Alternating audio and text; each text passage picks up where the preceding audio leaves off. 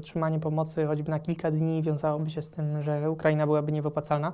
W praktyce wszyscy wiedzą, że te pieniądze nie zostaną nigdy zwrócone, a przynajmniej nie w 100%. Obligacje wojenne każdego kraju nigdy nie zostały spłacone w 100%. Dzisiejsze podarunki, mm, które są na papierze są długiem, ale w praktyce wiadomo, że ten dług jest nie do odzyskania, będą później argumentem w tym, żeby dostać dostęp do czegoś. Pytanie, czy ci wyborcy tam będą chcieli utrzymania takiego systemu, w którym oni muszą więcej płacić, niż gdyby byli osobno.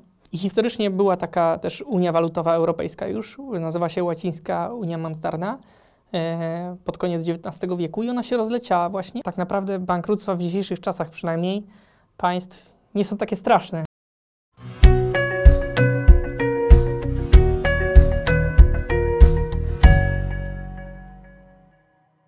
Dzień dobry. Dziś porozmawiamy o rynku długu i o tym, które z państw są zagrożone bankructwem. Naszym ekspertem jest dziś Piotr Kulesa z grupy kapitałowej Immobile. Dzień dobry. Zacznijmy od e, Ukrainy. To jest kraj, który od momentu napaści Rosji na Ukrainę e, stracił 1 trzecią PKB. Według niektórych szacunków bezrobocie wynosi 40%, inflacja 30%. Czy Ukraina jest bankrutem? Pytanie, czy ty, znaczy faktycznie, gdyby nie otrzymywała bieżącej pomocy od państw, które ją wspierają, to byłaby z dnia na dzień bankrutem. Tak? Zatrzymanie pomocy choćby na kilka dni wiązałoby się z tym, że Ukraina byłaby niewypłacalna. Tak naprawdę w tym technicznym omówieniu wydaje mi się, że i tak jest bankrutem, bo nie płaci, e, nie spłaca tych starych pożyczek. No tak, ale nie mhm. spłaca, bo wierzyciele się na to zgodzili. Do końca 2023 roku grupa wierzycieli, wśród których jest, są Kanada, Francja, Niemcy, Japonia, Wielka Brytania przede wszystkim USA, zgodzili się, że na razie rezygnują z tych odsetek od obligacji. Już nawet nie odsetek, tylko od samej bieżącej tak. spłaty kapitału. A czy to jest oczywiste, tak?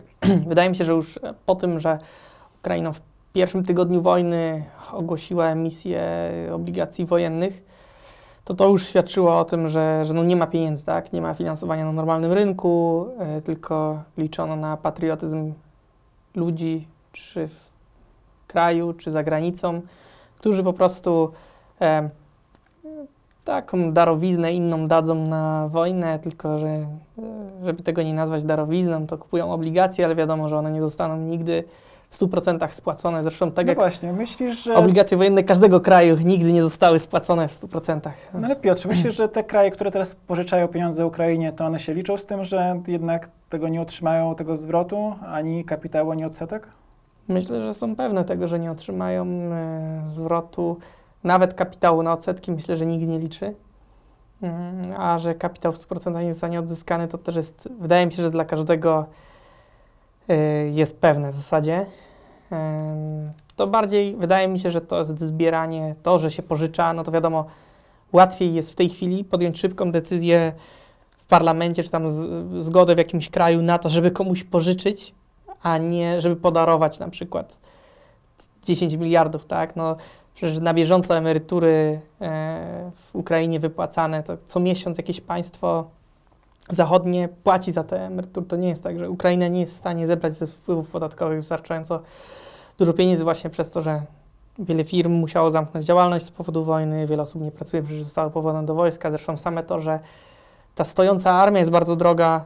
Tu już nie mówię o tym, że tam jest zniszczony ten sprzęt, tylko same to, że oni stoją, musi być wypłacany żołd, musi być e, płacone za paliwo, tak, za utrzymanie. Straty w infrastrukturze 100 miliardów dolarów. Tak, ale straty infrastruktury, e, w infrastrukturze nie wołają o pieniądze dzisiaj. To jest jeszcze kolejny wydatek, który jest odłożony na przyszłość, ale ja mówię nawet o tej bieżącej, bieżących kosztach. One są na tyle duże, że państwo z dnia na dzień nie jest w stanie za nie zapłacić. E, a tym bardziej ukraińskie, które już było na granicy bankructwa wcześniej. I, e, no i teraz tym państwom zachodnim jestem ciekawy, jak to Polska zrobiła, bo tego, tego dzisiaj nie wiemy, tak, ale wydaje mi się, że ten sprzęt, który przekazywaliśmy Ukrainie, czy państwo polskie y, zrobiło to jako darowiznę? Podejrzewam, że nie, bo wiele państw zachodnich, jak daruje sprzęt, tak nie do końca daruje, tylko mówi: wysyłam wam sprzęt, ale to jest zobowiązanie, że teoretycznie musicie nam te pieniądze kiedyś oddać y, o tej wartości, o której był ten sprzęt, tak? W praktyce wszyscy wiedzą, że te pieniądze nie zostaną nigdy zwrócone, a przynajmniej nie w 100%. To jak to się potoczy Twoim zdaniem? No jest kraj, który pożycza Ukrainie mhm. i no tak zakładamy, to jest, jednak jest najbardziej prawdopodobne, że faktycznie nie odzyska pełnej kwoty, o odsetkach już nie wspominając. To jak dojdzie do tego porozumienia z, z Ukrainą jako tutaj dłużnikiem?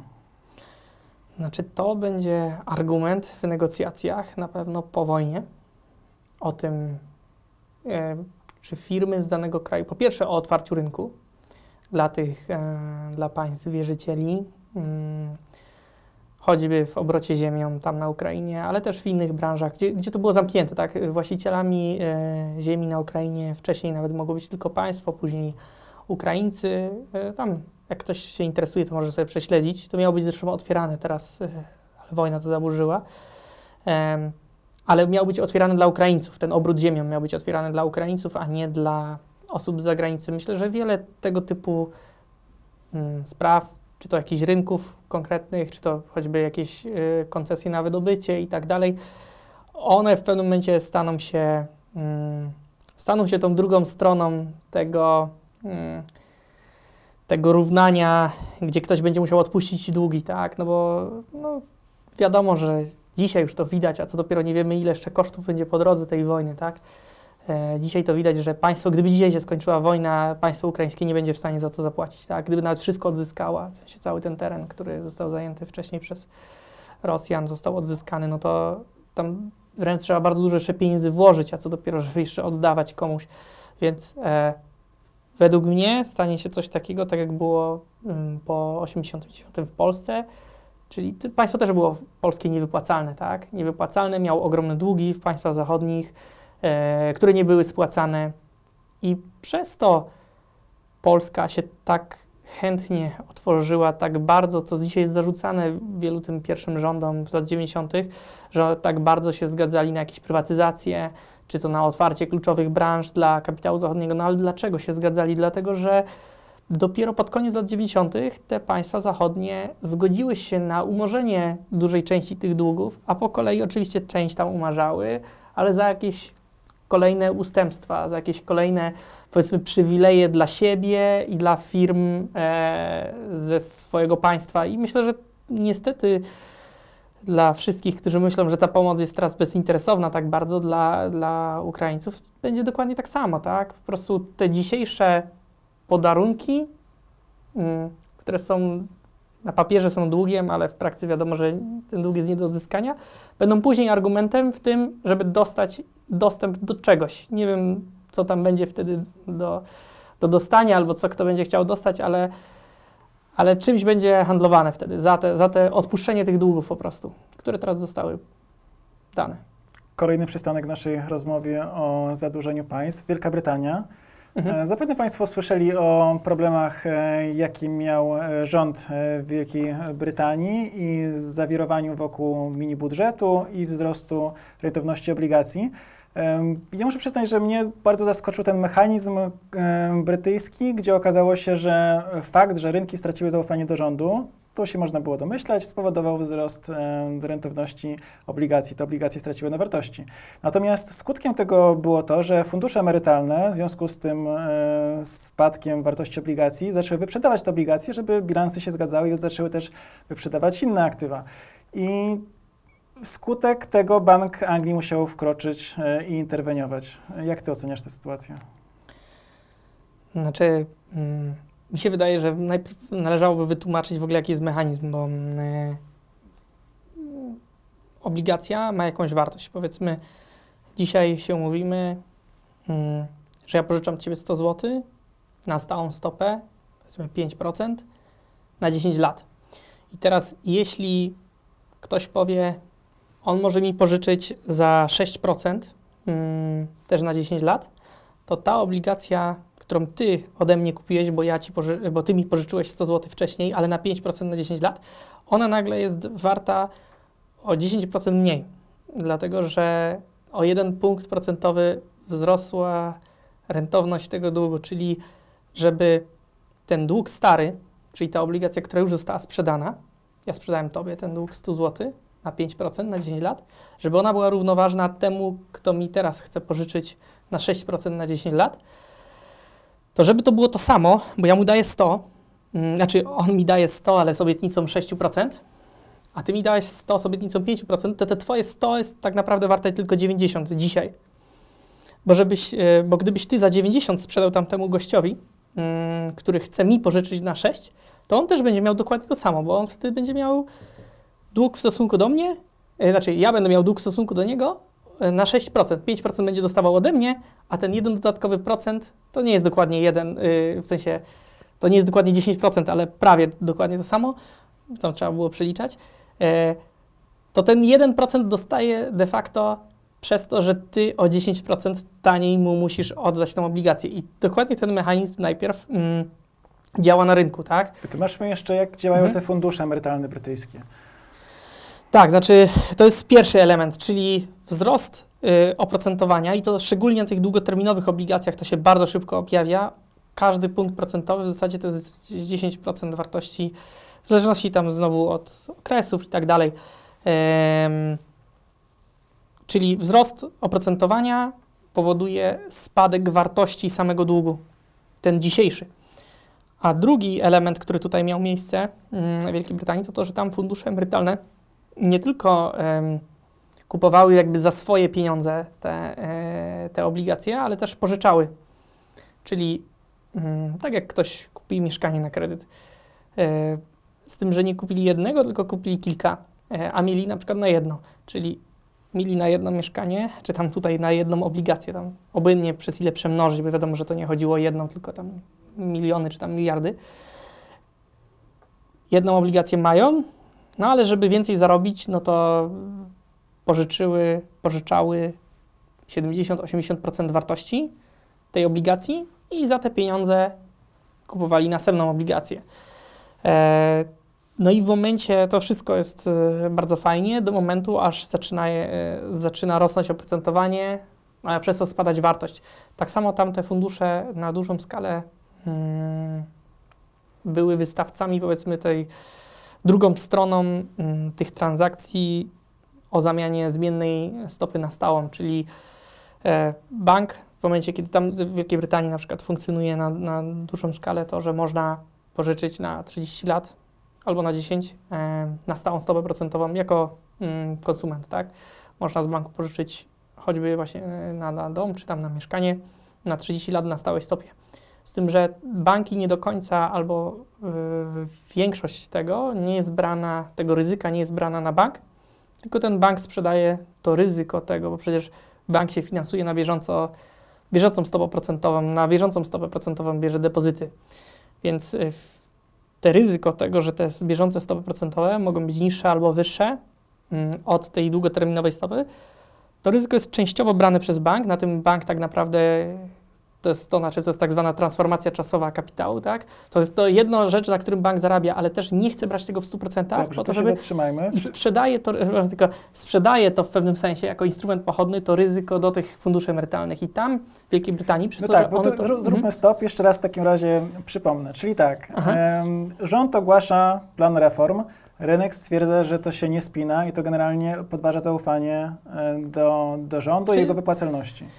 Znaczy inaczej, bo tam y, było y, plan reform, który polegał na tym, żeby dramatycznie zwiększyć deficyt, e, bo to jest najważniejsze, zmniejszyć wpływy podatkowe i zwiększyć wydatki, albo inaczej nie ciąć wydatków przy jednoczesnym bardzo dużym obniżeniem e, wpływów podatków głównie tutaj. Dla najlepiej zarabiających, bo tak to między innymi wyglądało. Tak, to, bo tam szczególnie, znaczy tam wszystkie stawki miały być obniżone, ale szczególnie największe zamieszanie było tą najwyższą stawkę. Okej, okay, czyli... Y Czyli tak jak mówiłem, decyzja rządu, efekt na rynku, ale mhm. co się stało z tymi obligacjami w kontekście funduszy emerytalnych? Właśnie chodzi o to, że są te efekty wtórne, tak?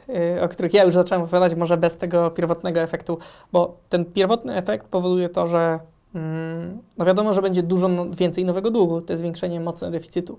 Będzie dużo więcej nowego długu, czyli rząd będzie musiał sprzedawać bardzo dużo nowych obligacji, ktoś będzie musiał je kupować. Więc e, automatycznie jak jest dużo czegoś sprzedawane, no to ludzie chcą lepszą cenę dostać, czyli te fundusze, tak? I to jest mm, korzystne do pewnego momentu dla tych kupujących, no bo mm, jeśli już dużo tego długu ma, no to te, wartość tego starego długu, które te fundusze emerytalne miały, e, spada przez to, że jednocześnie miały to mm, kupione trochę nie za swoje, trochę pożyczone, trochę też właśnie miały to, co, e, co, co właśnie chciałem wytłumaczyć, że one de facto były biorcami tego długoterminowego ryzyka, tej stopy procentowej na te kredyty hipoteczne, te fundusze emerytalne, bo to był taki zarobek bez pożyczenia kapitału, można powiedzieć, dla nich do pewnego momentu. Mm, no ale nagle one musiały dopłacać tę różnicę. No i stanęli tam w Wielkiej Brytanii przed tym, że praktycznie gdyby tam Bank Anglii nie interweniował i nie skupował tych obligacji za może niektórzy nie lubią tego wrażenia, bo to nie jest do końca drukowanie, ale powiedzmy interwencyjnie nie kupował. No to były miliardy funtów dziennie. Tak, gdyby nie, nie kupował po to, żeby podtrzymać te ceny i niższą rentowność, to wtedy w zasadzie połowa, yy, tak się mówiło tam przynajmniej, połowa funduszy emerytalnych zbankrutowała w Wielkiej Brytanii i ludzie by nie mieli emerytury, bo tam nie ma państwowego takiego systemu, tylko jest tylko kapitałowy. Jest dużo bardziej liberalnie zarządzane są te fundusze emerytalne. Tam właśnie mogą się lewarować, mogą też y, dokonywać tych transakcji na instrumentach pochodnych i tak dalej. Mhm. Czy Włosi są w stanie spłacić swój dług, e, albo czy ich problemy mogą rozsadzić strefę euro? Czy ich problemy na pewno mogą rozsadzić strefę euro, z tym, że uważam, że to jest właśnie dobry przykład tego, że będzie to decyzja polityczna, albo inaczej decyzja polityczna wszystkich krajów strefy euro, czy chcą to utrzymać, czy nie. Z tym, że ona dla różnych mm, członków strefy euro różne koszty powoduje.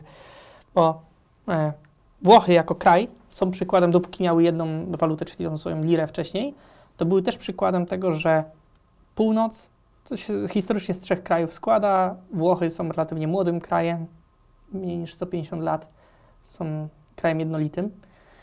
I, a wcześniej nigdy nie były jednolitym krajem, tylko bardzo wiele kraj, y, państw tam. I tam północne regiony muszą płacić e, faktycznie cały czas jakieś subwencje w różnej formie do południowej części, po to, żeby utrzymać e, w całości ten kraj, czy tam ten kraj w tym sensie, że też walutę jednolitą tego kraju. No i teraz, oczywiście, że to kosztuje tych, e, tych ludzi z północy, ale gdzieś tam ten ból polityczny związany z tym, że ci na północy muszą więcej płacić, niż gdyby nie mieli tych z południa, tak? On jest na tyle mały w stosunku do ich relatywnych korzyści, tego, że oni chcą po prostu być jednolitym krajem i chcą przez to ponosić ten koszt i płacić na tych y, południowych, że to się cały czas trzyma już przez, znaczy trzymało się przez 150 lat, dopóki oni tam musieli sami sobie subwencjonować, bo teraz i tak mają euro jedno, y, z resztą krajów Europy, ale teraz właśnie, jak to już jest częścią jednego wielkiej, wielkiej strefy euro, to teraz ten problem się przenosi na wyższy poziom, tak? Y, I ci, którzy są wierzycielami w tej e, układance, w tej jednej strefie walutowej, musiały, muszą się w, dłuższej term, dłuższym terminie zgodzić na to, żeby dokonywać jakichś transferów do tych, którzy są dłużnikami. E, wierzycielami są Niemcy, Holandia, Luksemburg, Finlandia, generalnie tak, zwane, tak zwana północ e, w e, strefie euro. E, I oni muszą tak naprawdę się zgodzić, żeby płacić i w jakiejś formie, nie wiem ile dokładnie, bo to tam wyniknie, do południa, bo to nie są tylko Włochy, ale Włochy są największym problemem, bo są... No dobrze, to jeszcze to się zatrzymajmy. Ale to... bo są historyczne przykłady tego, kiedy, bo to chciałem tylko powiedzieć, że nie wiadomo, czy się utrzymają, bo to pytanie teraz tak, czy te kraje, które powinny płacić, czy dla nich ta wartość utrzymania tego w całości będzie na tyle duża, że będą chciały, bo to politycy o tym decydują, że będą chcieli znosić, powiedzmy, ten niepokój to swoich mnie, wyborców to mnie o to, że muszą płacić. Tak? Twoja, mhm. twoja ocena, no bo powiedziałeś, że tak, mhm. Ukraina, no technicznie już nie jest w stanie spłacać zobowiązań, ale nikt nie będzie dochodził swoich praw, jakoś się kraje tej zachodu dogadają. Wielka Brytania, no zakładamy, że różnymi tam metodami jakoś e, ten swój dług mhm. opanuje. Natomiast Włochy, no, no, mieliśmy przykład, jak były wybory we Włoszech, to generalnie e, czy rządy europejskie, czy Unia Europejska bardzo się tam martwiły, co się wydarzy we Włoszech w kontekście właśnie tego, mhm. tego długu. To twój osobisty rating dla, dla Włoch? Ale to nie chodzi o osobisty rating, bo oni sami z własnej siły, nazwijmy to, gdy, jeśli chcą utrzymać euro, mm, a dla nich to jest korzystne, żeby utrzymać, dopóki, mm, dopóki to reszta, tak naprawdę wierzyciele zawsze z takiej Unii będą, e, mają ekonomiczną zachętę, żeby wystąpić, bo oni i tak teraz ponoszą ten koszt e, tego południa, mm, czyli tych, tych dłużników. E, I historycznie była taka też Unia Walutowa Europejska już, nazywa się Łacińska Unia Monetarna pod koniec XIX wieku i ona się rozleciała właśnie w momencie, kiedy Szwajcaria jako największy wierzyciel tej Unii, zresztą tam Włosi też chyba byli w tym, teraz nie pamiętam dokładnie, musielibyśmy sprawdzić, to jak Szwajcaria wystąpiła jako największy wierzyciel z tej Unii, to wtedy ona się rozleciała w ciągu 10 lat jakoś tak. I to wierzyciel będzie miał zachętę do tego, żeby wystąpić, bo on by musiał ponosić koszt tak naprawdę tego utrzymywania tej.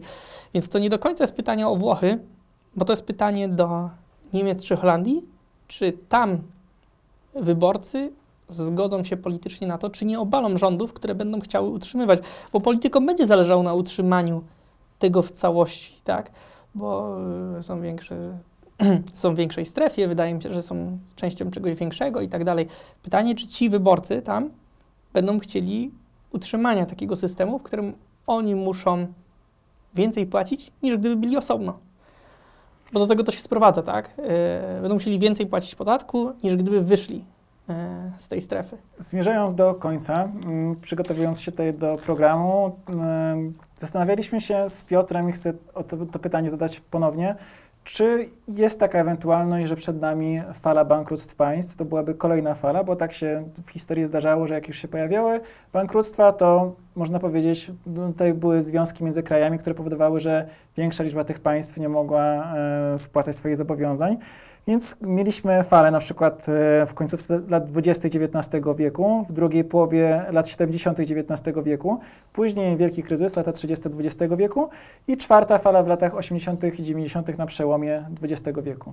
Twoje mhm. przewidywania, czy grozi nam powtórka? Czyli ja uważam, że powiem tak, to, że są w tej chwili już pojedyncze bankructwa, się zdarzają cały czas. Czy taka wielka fala o których teraz mówiłeś, bo to trzeba powiedzieć jasno, że w tych momentach, o których tutaj była mowa, to zdarzało się tak, że 30-40% państw mierzonych jako PKB całego świata było w stanie niewypłacalności y, w tych, tych czterech okresach. To była mniej więcej taka skala, czyli to tak jakby teraz y, to inaczej będzie się liczył jakiś afrykański kraj, a inaczej, nie wiem, Polska choćby, tak? Gdyby do takiej sytuacji doszło, tym bardziej, że Polska była jednym z tych niewypłacalnych, szczególnie w 70. i 90. latach. I ja uważam, że jest teraz zwiększona szansa, tak jak ostatnio rozmawialiśmy, na to, że będzie teraz taka fala, dlatego że mm, jest wiele czynników sprzyjających. Duże zmiany cen surowców, też przez to, że stopy procentowe są podnoszone, mm, jest bardzo duże cofnięcie tego kapitału, właśnie przez to choćby ta Wielka Brytania miała jakiś problem normalnie by pewnie nie miała, bo by po prostu nowy kapitał napłynął, kupił te obligacje i by nie było żadnego problemu. Zresztą tak samo przez to nam jako Polsce rośnie rentowność obligacji, bo nie ma aż tak dużo tego kapitału, który chce napłynąć i kupić te obligacje i nam finansować te nasze deficyty. I teraz są sprzyjające warunki do tego, żeby to się działo, ale czy to wystąpi, tego nie wiemy. We wszystkich tych przypadkach, o których tutaj była mowa, też było to jednocześnie połączone z jakimś mm, załamaniem, przynajmniej na małą skalę, systemu finansowego. Hmm, czy to w tych latach 20. XIX wieku, czy tych 70., czy później już w XX wieku, tych 20., to już wszyscy znają, myślę, ten wielki kryzys. E, a 89. To, lata 80. to była wielka podwyżka, to jest akurat najbardziej analogiczne do obecnego stanu, wielka podwyżka stóp procentowych w Stanach, tak? która doprowadziła do tego, że później wiele, kraj, e, wiele państw na świecie e, stało się niewypłacalnych, między innymi Polska, tak? mieliśmy ten e, stan wojenny przez to. W każdym razie jest podwyższona szansa, ale w sumie nie wiadomo, bo to zależy od tego, czy jakiś duży trybik tego systemu światowego, hmm, finansowego, czy się, czy pęknie, czy nie. Na razie nic nie pękło. E, jest dużo spekulacji takich, czy to słownych, czy na rynku, o to, że, że jakieś tam banki duże mogą upaść. Z tym, że prawda jest taka, że jesteśmy dalej od tego, one są dużo mm, lepiej przygotowane, jeśli chodzi o bufory, niż w ostatnim kryzysie, tym 15 lat temu. Ja też mogę Mhm. Państwa uspokoić, bo nawet jeśli mielibyśmy bankructwa państw, to historycznie było tak, że traciło się zazwyczaj tylko połowę tego, co się państwom pożyczało. Jako wierzyciel Tak. teraz. Tak. Czy pytanie, czy chcemy być wierzycielem, tak? Znaczy, to jest bardziej, to zawsze jest problem taki, że to się rozlewa bardzo szeroko, Tak. przez to dlatego to są takie serie, bo mm, i, i w jaki sposób teraz mogłoby się rozlać, tak? Y, I dlaczego, jeśli się rozleje, to będzie wiele, wiele państw naraz, dlatego że banki, mm, mówię o bankach komercyjnych teraz, e, banki komercyjne mogą kupować obligacje e, państw i w momencie, jak kupią obligacje państw i mają je, utrzymują w swoim bilansie, to jest to wyceniane jako zerowe ryzyko, bo państwa w naszym systemie są uznane za niemożliwe, że niemożliwa jest niewypłacalność państwa. Że to jest najbezpieczniejsze aktywo, obligacja państwa. Z tym, że no i wtedy Szczególnie można, taka w walucie danego państwa. tak. I przez to można bardzo dużo tego tam kupować. W sensie, mm, y, w momencie jak się udziela kredytu, to wtedy trzeba tam jakieś zabezpieczenie trzymać jako bank na to. A w momencie jak się kupuje obligację państwową, nie trzeba żadnego zabezpieczenia pod to trzymać. I dlatego y, banki mają bardzo dużo tych obligacji. Mm, to w ogóle będzie ciekawa sytuacja na koniec tego roku, jak, y, czy tam przy kolejnej e, etapie bilansowania. No właśnie na koniec roku będą musiały bilansować, ale te wyniki poznamy w kolejnym roku, szczególnie w strefie euro, ale tak samo choćby w Wielkiej Brytanii. Mm, No bo banki, tak jak ostatnio powiedziałeś już na naszym e, podcaście, banki są e, zawsze największymi wierzycielami mm, danego państwa. W momencie, jak właśnie się dzieje tak duży spadek jest, e, e, spadek jest wartości tych obligacji, bo przez wzrost rentowności, no to przecież ten majątek tego banku bardzo spada, a przecież najczęściej tam średnio w strefie euro, y, w Polsce jest trochę więcej, ale y, stref, średnio w strefie euro to kapitału własnego w banku w stosunku do wszystkich zobowiązań, które bank udzielił, między innymi tych obligacji, to jest tam 5%, powiedzmy 4-5%.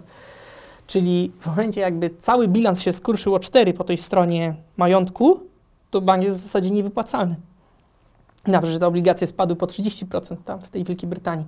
Mieli bardzo ciekawą zagwozdkę tam, jak pokazać, znaczy pokażemy zaraz o tym, jeśli chcesz porozmawiać dłużej, jak można to rozwiązać bilansowo, żeby jednak pokazać, że, że bank jest nadal wypłacalny, ale to pokazuje y, generalnie, jaki jest, y, jaki jest problem, że gdyby wyceniać rynkowo te obligacje, które utrzymują te banki, i tak samo banki centralne, co ciekawe, to nagle zostaną pozbawione kapitału tego własnego. Tak? Znaczy to regulacyjnie pewnie tam, dlatego że to jest tak duży problem, to będzie zmieniane będą regulacje tak, żeby mogły dalej pokazywać, że są wypłacalne, ale no, to, jest, e, to jest ten problem, z którym się spotkamy.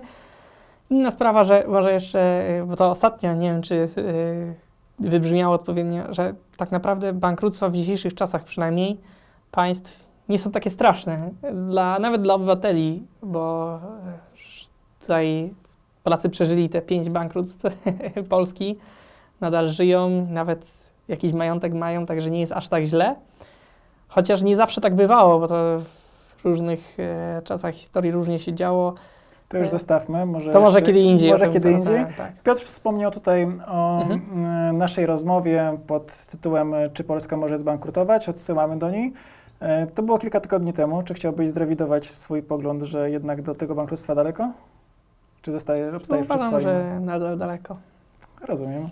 Zobaczymy za kilka tygodni, może znowu porozmawiamy o długu, bankructwach i tym, e, czy nasze pieniądze jako konsumentów e, są bezpieczne. Dziękujemy, to wszystko w tym odcinku. Zapraszamy do oglądania podcastów i filmów wideo Grupy Kapitałowej Immobile. Dziękuję i do usłyszenia. Do zobaczenia.